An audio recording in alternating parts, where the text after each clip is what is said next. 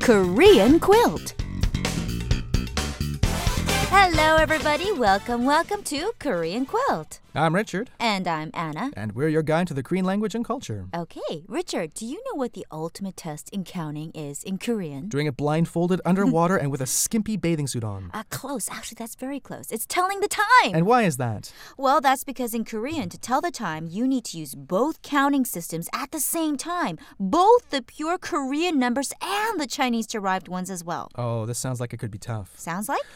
I'll have to be honest, you know, once you tell the time enough in Korean, though, it actually becomes pretty basic to switch numbers in your mind automatically. hmm Well, that should be all the encouragement our listeners need today. Exactly. So without further ado, let's get into telling time. Okay, first thing is first, and that's saying the hours. She. With hours in Korean, the pure Korean number system is used. So, for example, One o'clock is hanshi, two o'clock is dushi, three o'clock is seshi, right up until twelve o'clock or yaldushi. now the minutes, pun, are counted in Chinese derived numbers, so you're going to have to be quick on your feet. For example, Right, so something like something 5 would be Mm-hmm. obun, something 10 would be shippun, right up until something like 59, like 1159 or ship kubun. so putting this all together, 107 would be 한시 7분, 415 would be 4시 15분. Right, and one last thing we should point out is that seconds or cho are measured in Chinese derived numbers. So, how about getting some practice with our listeners, Richard? Sounds perfect.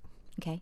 So how about 7 o'clock, Anna? Ah, 7시. What's 11:30 in Korean? 열한시 밤 Uh-huh. or 열한시 sorry, 열한시 반 or 열한시 30분. We have two ways. Okay, perfect. Okay, so keep on practicing at home. We'll promise we'll do more of these later. We'll see you back here on Korean Quilt tomorrow. Bye. Bye-bye.